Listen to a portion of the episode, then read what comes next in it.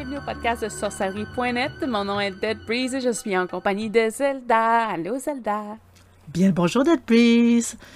Donc là, on est à la partie 2 de trois finalement.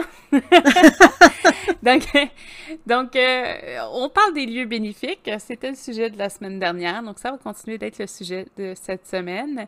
Donc là, on va vous réserver ça avec euh, des petits lieux qui sont intéressants, qui, euh, qui, se promènent un peu dans le monde. Et on va avoir une troisième partie. Yeah!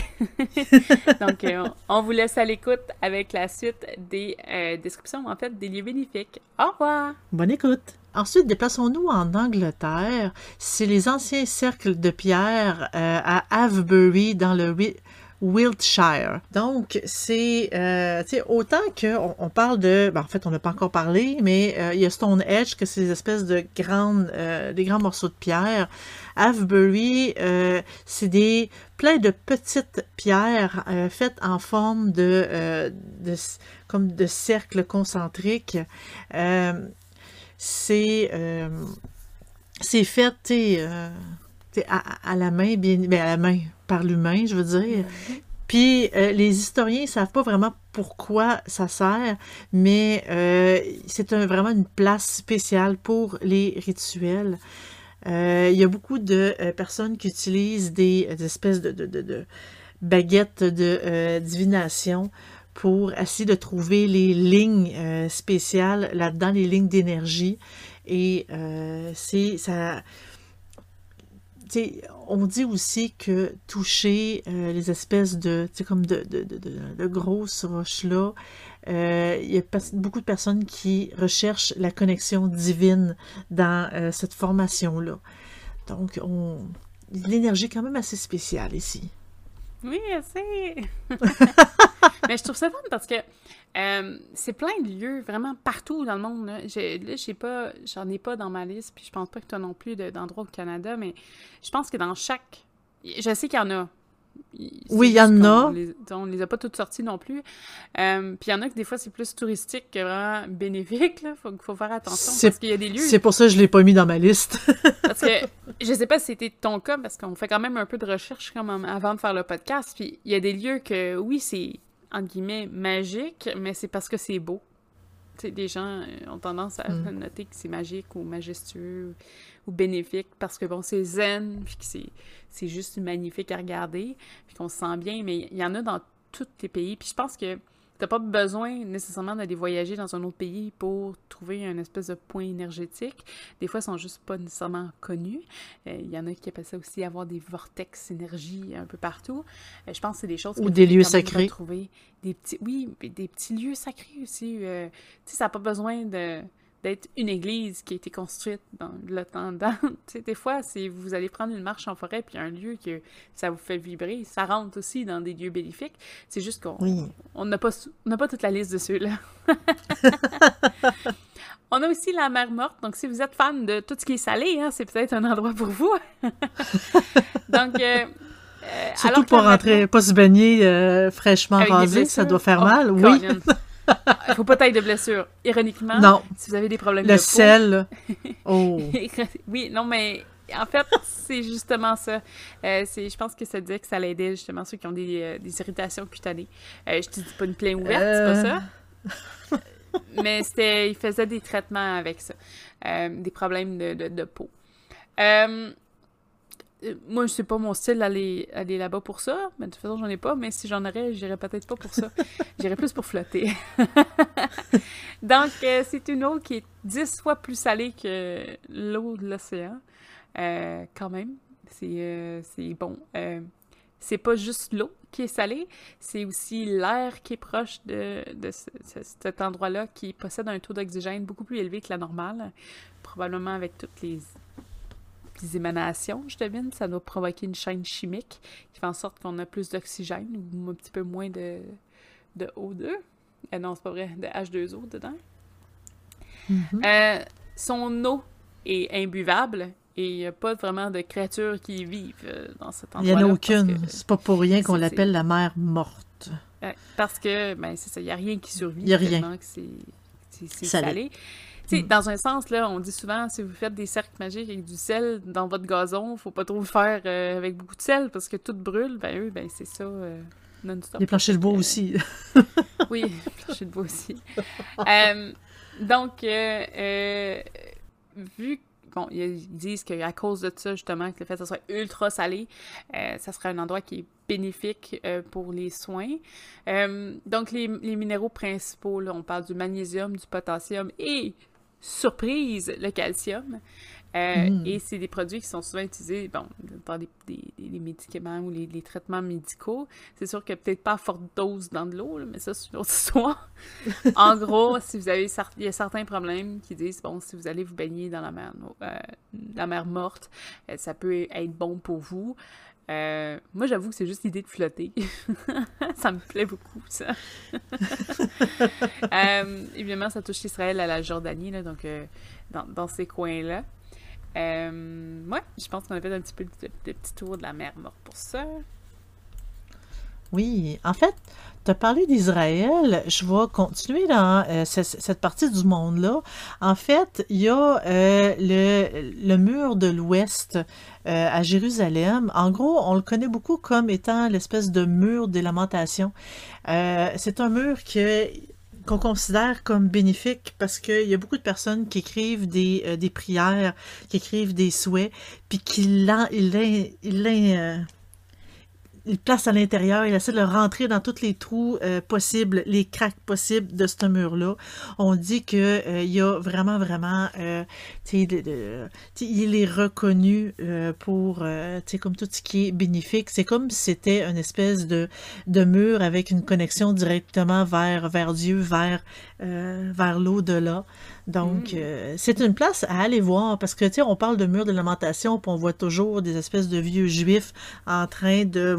On a l'impression qu'ils veulent se cogner la tête dessus, mais c'est. Euh, en général, les touristes euh, écrivent des souhaits sur un bout de papier, puis ils rentrent dans le mur pour que ce souhait-là se réalise.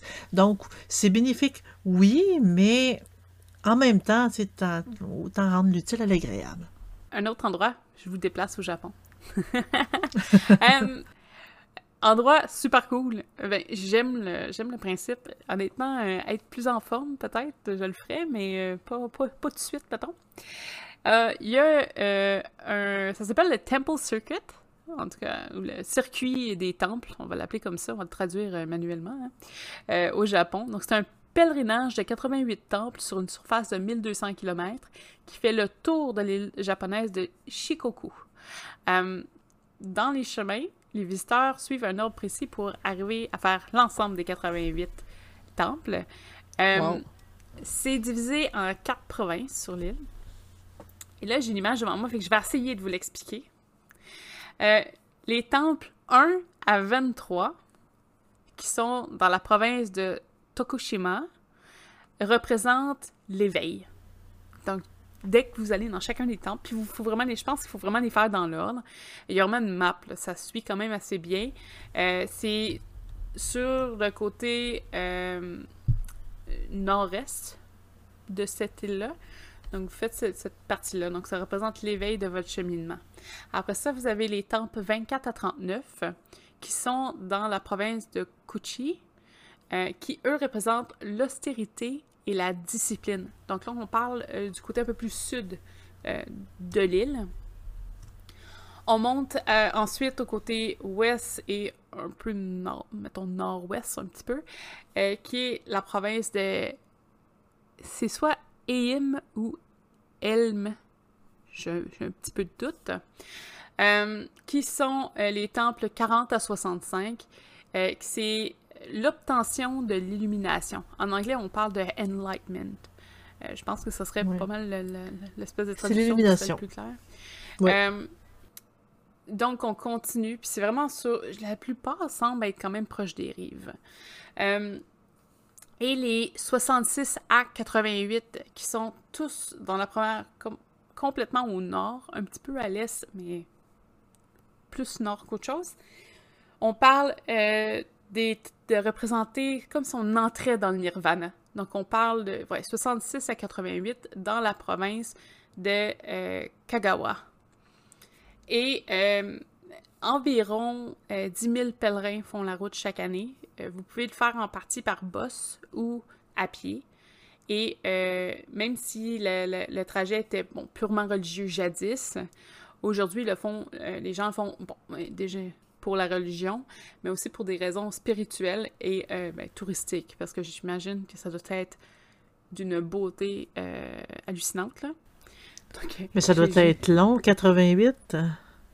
Oui, mais je pense pas que tu prends deux heures à chaque temple non plus. Parce qu'il doit y avoir des temples qui se ressemblent. Là. Je veux dire, peut-être qu'ils pourront juste passer devant ou tu rentres dedans, tu fais ta petite prière, tu ressors. C'est un pèlerinage.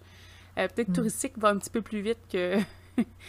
Puis, ça dépend. Si quelqu'un fait à pied, tu sais, il prend plusieurs journées, marche, je sais pas à quel point c'est gros. Je sais pas. Tu sais, c'est 1200 km, c'est quand même beaucoup de kilomètres. Euh, mais il y en a qui vont dire, ben moi, je prends un mois, puis je le fais, ou un mois, deux mois, je le fais à pied, puis j'ai des arrêts un peu partout. J'imagine que comme il y a des endroits touristiques, il y a quand même une, probablement des places pour s'arrêter dormir, ou, euh, sais, ça doit être organisé, j'imagine. Euh, donc, c'est vraiment sur l'île japonaise de Chikoku. Euh, Shikoku. c'est ça. Euh, allons ensuite au Tibet, le Chiugompa puis le mont Kailash. En gros, c'est dans le Tibet de l'Ouest. Euh, c'est une espèce, c'est un mont qui s'élève jusqu'à 6714 mètres. Euh, y a les bouddhistes, les hindous, les, plein, plein, plein de religions considèrent cette région-là comme étant sacrée. Euh, on pense que cette région-là fait comme office de mandala, c'est comme les mandalas qu'on peut dessiner. Euh, il y a comme ça représenterait comme le, noyau ou le microcosme de l'univers. C'est comme l'espèce de, petit, l'univers petit. Euh, c'est aussi la source des quatre rivières en Asie encerclant cette montagne-là, euh, il y a beaucoup de pèlerinages qui euh, y vont. Ils performent une espèce de kora, qui est dans la traduction euh, du bouddhisme. donc, c'est comme si ça absout une personne d'une vie complète de karma. si on, fait les 108, ça amène l'illumination complète. Hmm. Donc, euh, c'est une place vraiment précise. Mais c'est sûr que là, on parle surtout de, la tradition euh, bouddhique, bouddhisme, du bouddhisme. Je me cherche. Je vais continuer euh, au Cambodge, euh, c'est l'espèce de temple de Angkor Wat.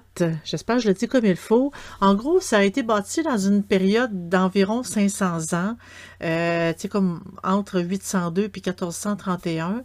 C'est l'Empire Khmer qui a vraiment euh, construit cette espèce de gros temple-là. En gros, c'est le centre, le plus grand centre spirituel du monde. Euh, ça prend, ça a une étendue de 400 km. Euh, puis, c'est, il n'y a pas simplement une grande série de structures, c'est une base vraiment spirituelle. C'était construit comme temple euh, hindou en premier lieu pour le dieu Vishnu, mais graduellement, ça s'est transformé en temple, tu sais, comme bouddhique, bouddhisme, j'ai vraiment de la misère avec ce mot-là, je suis désolée, euh, autour du 12e siècle. beaucoup, euh, beaucoup qui ont visité ce site-là euh, rapportent aussi un, un une conscience plus comme grandie, plus étendue, plus précis et se connecte plus facilement à quelque chose de plus grand qui, je pourrais quasiment dire que c'est une facilité de se connecter à l'univers sur ce site-là. Euh, donc, c'est c'est un endroit très, très, très reconnu. Euh, puis, pendant les... Euh, c'est sûr que il y a quand même beaucoup de visites. Donc, si vous voulez, il y a des moments où est-ce qu'il y a peut-être moins de monde, moins de, de visiteurs, où est-ce que ça, rend plus facile la connexion pour vraiment mieux euh, vous ressourcer, puis vous connecter à, à, l'au-delà, à l'univers, au Dieu, au, à, tout ce que vous avez envie de vous connecter. Est-ce qu'il y a un lieu ou deux lieux, on peut y aller avec deux, que tu as vraiment envie de visiter après avoir fait le tour de toutes ces... Ah, il y, en a tout plein. Moi, c'est sûr que j'ai une préférence sur tous les temples, les, autant que ce soit Maya que justement ce dernier-là d'Angkor Wat. Euh, c'est des temples que on, les regarde, on voit que la nature a quand même pris un peu le dessus, mais ça a un aura de mystère et moi, ça m'attire vraiment beaucoup, beaucoup, beaucoup. J'aimerais tellement ça. Euh, c'est quand qu'on gagne le million, tu disais, pour qu'on puisse euh, faire le tour du monde? ah, on ne gagne pas. C'est un chèque qu'on va recevoir parce que... C'est vrai, c'est un chèque. Il va être dû. avec l'insight du podcast, on attend le chèque. Euh, on attend le chèque parce que justement, ça ferait tellement une belle vidéo de faire cette visite-là en direct puis pouvoir en discuter en détail. Mais moi, tous les temples comme ça, ça m'attire tellement et surtout celui euh, que les femmes ne peuvent pas visiter. Sincèrement, ça me comme celui-là quand que j'ai lu sur lui parce que c'est pas la première fois que j'en entends parler. Donc j'ai comme une J'étais fâchée un peu, je dois le dire, pour dire, mais, mais pourquoi? C'est pas juste! d'un, moi aussi, c'est une des places que j'aimerais voir. Euh, mais bon, évidemment, je veux respecter aussi les croyances de là-bas, les, temples, les monks, puis tout ça. C'est quelque chose qui, ça date pas d'hier non plus. Euh, c'est même s'ils sont beaucoup plus ouverts d'esprit, je crois aujourd'hui qu'ils l'étaient peut-être avant mais les traditions sont quand même là. Oui. Euh, mais les traditions persistent. Puis je pense que euh, c'est une des belles choses qu'on peut reconnaître, c'est justement que si la tradition persiste depuis tout ce temps-là, euh, pour eux, ça leur convient, puis ils vivent bien avec ça, et c'est correct. il faut le respecter. Oui, effectivement. Puis, il ne faut pas être fâché après ça. C'est vraiment juste. Il y a des choses, des fois, mais c'est comme ça. oui. Mais la beauté du, du site et l'histoire, je veux dire, c'est quand même un fait intéressant. Bouddha, tout ça, a quand même fait beaucoup pour, bon, la religion, évidemment, bouddhiste, mais euh, avait quand même un, principe de nettoyage, d'impureté, la, négligence du besoin, tout ça. Il y a beaucoup, beaucoup de choses qui rentrent dans euh, les, les, les, écrits Bouddha, ben, en fait, tous les écrits relatifs à lui. Et le fait que, bon, c'est quelqu'un en, en 1692 qui a, qui a tenté d'être le deuxième Bouddha, d'atteindre lui aussi le nirvana. Euh, qui lui, euh, c'est de la méditation prolongée pendant trois ans, trois mois et trois heures. Euh, je me rappelle pas Bouddha, c'était combien, combien de temps au total, par exemple, de mémoire, mais tu sais, qu'on le nomme le second, ça a quand même une force au niveau de l'emplacement du temple, comme quoi, mais c'est un peu la deuxième apparition. Je sais pas s'il va en avoir une troisième, quatrième, cinquième, sixième. Euh, Peut-être. quelqu'un qui médite aussi longtemps que ça. Mais c'est quand même intéressant. Fait que le lieu est gorgé de d'histoires. Puis une histoire comme la, la sienne, bien évidemment, ça perdure euh, longtemps. Euh, j'ai un faible mais vraiment un gros faible pour les temples sur l'île de Shitoku au Japon. Euh, évidemment, je m'attends à ce que toutes les temples se ressemblent. Après 88, il doit en avoir au moins 3 4 qui se ressemblent dans l'eau. Mais euh, le, au Japon, c'est beaucoup, beaucoup, beaucoup euh, de, petits temples où les gens vont s'arrêter, faire une prière, faire parfois euh, brûler, brûler un, encens, tout ça, et avoir une espèce de demande. Souvent, c'est pour faire des, des, demandes ou des questions, puis ils ont des semi-révélations par rapport à ça.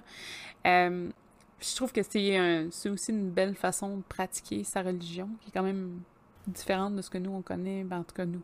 Je dis nous, là, comme si on était des grands pratiquants, des catholiques ou des, des chrétiens, c'est pas ça du tout, mais en général, mettons, la grosse image générale, pense. Euh, fait que justement, puis ce que j'aime beaucoup, c'est que la visite des temples est une étape. C'est pas juste euh, je vais visiter 88 temples euh, Shinto. Euh, je sais même pas, je pense que c'est bouddhiste, eux autres. Euh, mais en tout cas, c'est pas. Je vais, je vais 88 temples. Shintoïsme? C'est pas indiqué. Je n'ai pas l'information. Mais d'après moi, c'est bouddhiste, vu que c'est pour aller vers le nirvana, là. J'imagine, mm -hmm. le Shinto est pas... Euh, il peut être lié au bouddhiste, hein, mais c'est plus compliqué. Tu sais, le fait que ce soit vraiment l'aspect de l'éveil, l'aspect de la discipline, de l'illumination, puis du nirvana, c'est vraiment des gros concepts puis c'est vraiment par étapes. Moi, je trouve ça merveilleux. Je trouve qu'il y a quelque chose à apporter là-dedans qui, est différent. Euh, c'est sûr qu'il y a plein de, y a plein de places qu'on aurait pu nommer qu'on n'a pas faites. Euh, il y a aussi des places qu'on aurait pu parler pendant des heures, on a juste parlé comme trois minutes. c'est lourd, c'est quand même lourd comme euh, il y a beaucoup beaucoup beaucoup de choses. J'avais un livre sur des, mystères de Gérald Messadier, si je me trompe pas, me semble que oui, qui en fait mention quand même assez énormément parce que justement il essaie de bon, expliquer les mythes sur les lieux euh, les mythes et les réalités sur les lieux euh, miraculeux parce que euh, souvent on explique qu'il y a une grosse partie qui ça peut être faite avec l'effet placebo, que les gens qui sont qui pensent fortement être soignés en allant dans un lieu, quand ils vont, ils sont tellement excités par le, soin qu'ils peuvent avoir que ça les aide. Et ça, je ne serais pas mhm. contre l'idée qu'il doit y avoir une partie de ça qui peut entrer en ligne de compte au final. Euh, ben, c'est parce qu'on dit que on, dit que l'esprit est excessivement puissant, puis quand on croit en quelque chose, ça fait bouger l'énergie en ce sens-là pour que ça ça le réalise aussi. Donc, euh, on parle de l'effet placebo, mais c'est parce que l'effet placebo, c'est comme été prouvé que ça existait pour de vrai. Et justement, donc, l'esprit est quand même assez puissant. Donc, est-ce que c'est juste le fait d'y croire que ça fonctionne ou le fait d'y croire fait en sorte que notre esprit s'auto-guérit? Puis en même temps, euh, quelqu'un qui pense à un lieu maléfique va sûrement vivre ou va entendre des trucs épouvantables face à ce lieu-là, justement parce que, bon, il y a déjà une peur qui est créée. Euh, ça va engendrer par une espèce d'effet de, de, d'effet d'avalanche en tant que tel. Fait que, il y a beaucoup de choses comme ça qui peuvent être vraiment intéressantes. Euh, donc, évidemment, des gros lieux comme l'eau ou la mer morte, où les gens, bon, ben, ils font un lien que, c'est ultra salé, donc ça doit être bon. Euh, des fois, ça peut créer ces, ces, histoires-là sur les lieux, puis ça peut être bien. Comme on était un petit peu plus tôt, ça peut être un lieu que vous connaissez, une petite forêt que vous allez, qui a une grosse, grosse belle empreinte énergétique. Ça va être super intéressant à, euh, à voir. Donc, si vous voulez nous rejoindre, vous pouvez le faire sur la plateforme de sorcerie.net. Donc, allez sur le site, c'est modéré. Vous pouvez poser vos questions. Vous pouvez nous parler de vous, vous présenter aussi. Ça va nous faire plaisir de, vous connaître un petit peu plus. Et, euh, c'est gratuit. C'est gratuit et euh, vous allez pouvoir euh, retrouver des gens qui ont les mêmes passions que vous, peut-être même dans les mêmes domaines que vous, si vous êtes un petit peu plus chanceux. On a aussi euh, Facebook, si vous voulez juste avoir les, nouvelles. On fait pas beaucoup de publications sur Facebook, on n'est pas, très active là-dessus, notre, petit défaut à nous. Euh, mais au moins, ça vous tient à jour sur tout ce qui est live stream et podcast qui sortent. C'est sur facebook.com slash sorcellerie-net. Vous pouvez nous écouter le podcast sur YouTube slash sorcellerie-net. Vous allez voir, c'est vraiment le Sorcellerie Net qui ressort beaucoup. vous pouvez le faire sur Spotify, vous pouvez le faire sur Apple Cast, vous pouvez le faire sur Google Cast. Euh, on est sur plein de plateformes concernant le podcast, donc ça, il n'y a pas de problème. Si vous préférez nous voir en live, vous pouvez toujours le faire sur Twitch les samedis matins, 8h30 heure du Québec, 2h30 heure européenne, et c'est l'après-midi. et euh, nous, euh, dans le fond, on présente euh, soit des unboxings, des fois c'est des fiches, des fois on joue des jeux vidéo en répondant à vos questions. Donc ça dépend vraiment de ce que c'est. une semaine c'est Zelda, une semaine c'est moi, des fois on interchange, on a beaucoup de fun avec ça. Donc, surprise les samedis matins. On a euh, aussi la plateforme Discord, donc si jamais vous voulez discuter en direct avec nous, euh, on, essaie de répondre le plus vite possible, mais des fois c'est un petit peu plus long, mais il y a toujours des personnes qui, discutent, donc il n'y a pas de problème pour ça. Vous devriez avoir le lien en dessous dans la description. Euh, écoute, c'est une partie 2, il va y avoir une partie 3, donc on va vous souhaiter une excellente semaine pour cette fois-ci et on se revoit la semaine prochaine.